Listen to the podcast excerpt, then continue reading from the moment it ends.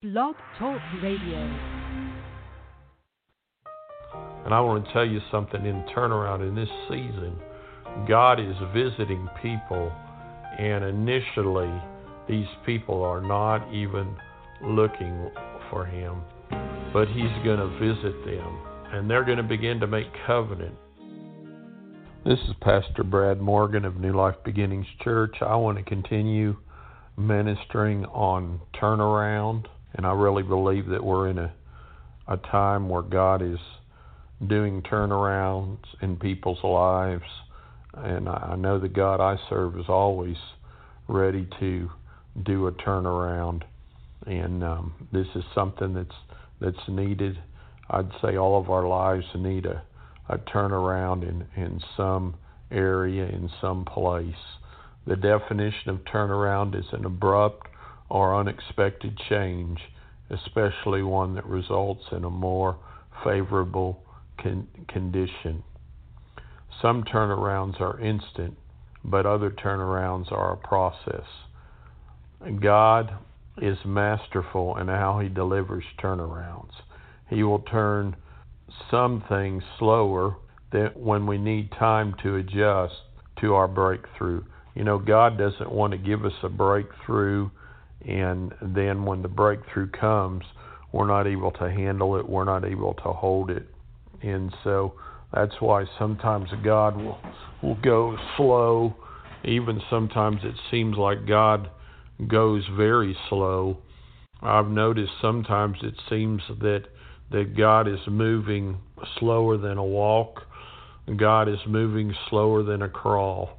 But I believe we're in a season where where God is speeding some things up. Psalms 105:17 through 22, he sent a man before them, Joseph, who was sold as a slave. They hurt his feet with fetters. He was laid in iron, and that literally means that his soul entered into the iron until the time that his word, the word of the Lord, tested him. The king sent and released him. The ruler of the people let him go free. And I want to tell you something when God has given you a word, and God gave Joseph a word, he had a dream, and he saw his basically his whole family bowing down before him. And he went and he told the dream, told the dream to his dad, told the dream to his brothers, and they were not happy at all about the dream. His brothers weren't. His dad was just pondering it. And I used to think that Joseph told that dream in, in, in pride, but I believe he was just excited. I believe he was excited at what God was going to do, but God was going to take him through a process. It, it says the king sent and released him, the ruler of the people, let him go free. That word release means to open, to open wide, to loosen, to set free, to release, to untie, to unshackle, to liberate. And so Joseph, literally one day it was one way, and the next day it was totally different. He made him a lord of his house and ruler of all his possession, to bind his princes at his pleasure and teach his elders wisdom. You know, there was a time when when Joseph was made a ruler of Potiphar's house, and then the wife tried to rise up and tried to to lie concerning him because he wasn't willing to to sleep with her. And uh, then the enemy uh, that that got turned, and he he ended up going into prison. And so here we have God uh, using his gifting, and his gifting was the the ability to interpret dreams. And I believe while he was in that prison, I believe that he was interpreting dreams. I believe that he was using his gift in that place. And the Bible says that your gift will make room for you and bring you into the presence of great men. And I and I often share about this that at this gift making room for you is is like when you first get married, you move into that first house, and some people are, are blessed and are, are doing well, and their parents are doing so well that that first house is a nice house, is maybe is a good sized house, but for many people, the first house is not the, the big house, but a wise wife will think that house is a wonderful thing, and she'll begin to make room in that house where there looks like there wouldn't be room. Your gift will make room for you. It will it will cause space. It will cause avenues when there looks like there's no avenues to be had. And so that's why it's so important, whatever your gifting is, to be faithful to use that gift, to use it in season and to use it out of season. And it, it says that that he made him Lord of his house and ruler of all his possessions, to bind his princes at his pleasure and teach his elders wisdom. So, so Joseph, as a young man, is going to begin to teach. He's going to begin to instruct people that are older than him. So he went through a 13 year process because he received the dream when he was 17 years old. And uh, 13 is is a number of of transition. But I've found in a turnaround we have to be flexible. We have to be open to new ways of doing things. Flexible also means capable of bending easily without breaking.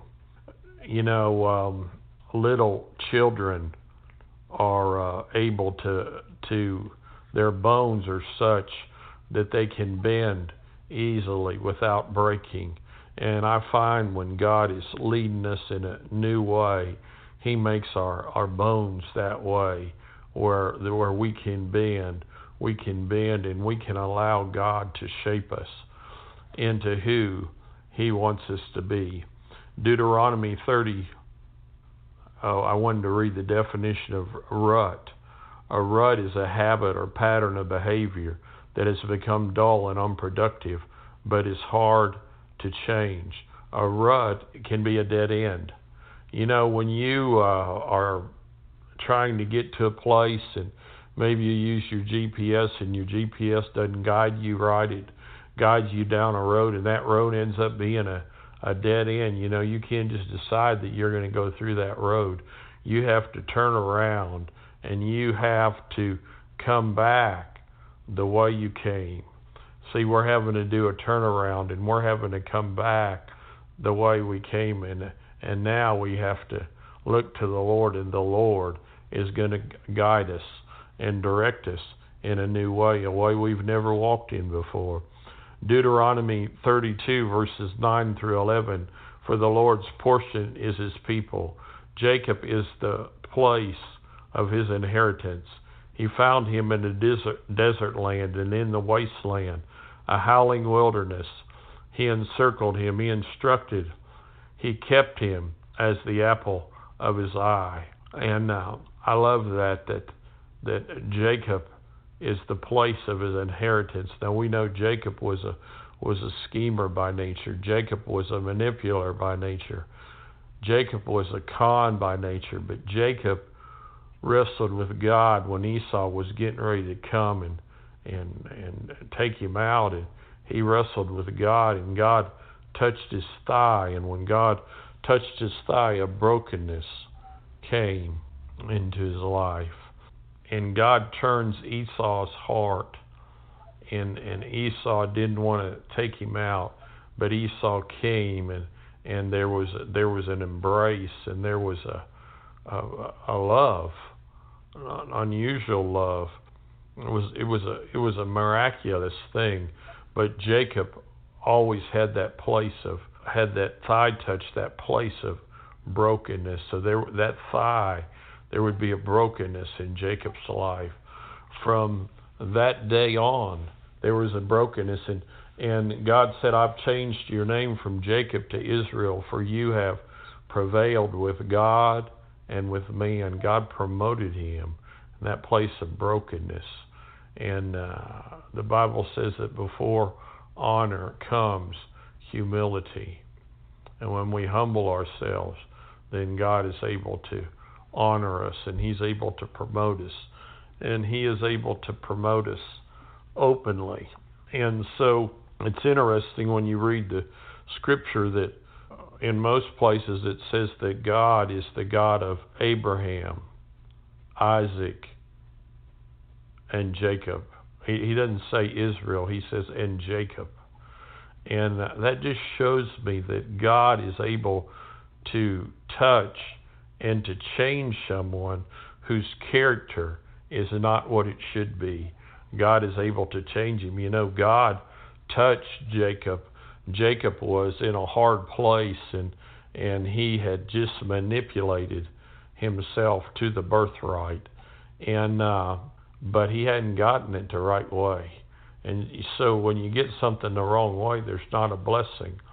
So he, he began, God visited him. He saw the angels of God ascending and descending and and he was he was scared because he he knew he wasn't doing the right thing so he was he was scared uh, of God and, and but he made a deal with God and and he, he said God if you'll continue to bless me in whatever I do I will give the tenth to you so I want you to notice that in the the first instance that God visited Jacob, and Jacob was not even looking for him. And I want to tell you something in turnaround in this season. God is visiting people, and initially, these people are not even looking for Him, but He's going to visit them, and they're going to begin to make covenant. And you know, the, we know these are going to be prodigals. These are going to be people that have kids, young people that have been raised in the things of God, and that God has has cut covenant with the parents, but because of the prayers of the parents, that God is going to visit. God is going to visit those kids, and those kids are going to begin to. First of all, they're going to be shocked at the visitation of the Lord because because of what they're doing, the way they're living, they're not thinking that God would visit them but God's going to visit them, and then they're going to begin to cut covenant, and then they're going to begin to want to return to the God of their fathers. I want to encourage you today that God is doing a turnaround. That son, that daughter that you prayed for, that wayward person that you prayed for, and don't give up praying for them, for God is going to visit them God is going to visit them in the night season, and God is going to touch their lives, and God is going to t- do a turnaround in their lives, and they're going to return to the things that you've taught them and the things that you've raised them up in. No, you can't make it happen, but you can pray, and as you pray and believe, God will arrange the events. Father, I pray today for those that are listening to me and for those that have prodigals, that have prodigal sons, that have prodigal daughters. Father, I pray for those that have prodigal promises, things that just seem like they'll never happen. But I thank you that this is the season where it's going to turn. This is the season, God, when you're going to come and visit. And we're going to be surprised at the visitation. But that visitation is going to result in a turning and an honoring of you, an honoring of the covenant we have with God. And I thank you for that in Jesus' name. Well, it was good being with you today.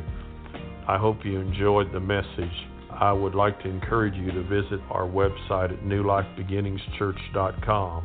That's newlifebeginningschurch.com. There's a secure site there where you can sow into this ministry. If you'd like to sow by mail, our address is New Life Beginnings Church, P.O. Box 203, Pattison, Texas 77466. If you do not have a church home, I want to invite you to come and visit ours. Our Sunday service is at 10:30. The church address is 5609 FM 359 North, Brookshire, Texas 77423. We offer ch- child care for the four year olds and younger. We also offer children's church for the five year olds up to fifth grade twice a month. On Wednesday night, we reach out to the kids in the Brookshire Pattison area. We have service and classes that start at 7 p.m. If you have prayer requests or would like to speak with us, our church phone number is 281 802 8094. You can contact me by email at bmorgan542 at gmail.com. That's bmorgan542 at gmail.com. This program is sponsored by New Life Beginnings Church, and this is Pastor Brad Morgan, and I would like to remind you the best is yet to come. We love you, and thanks for listening.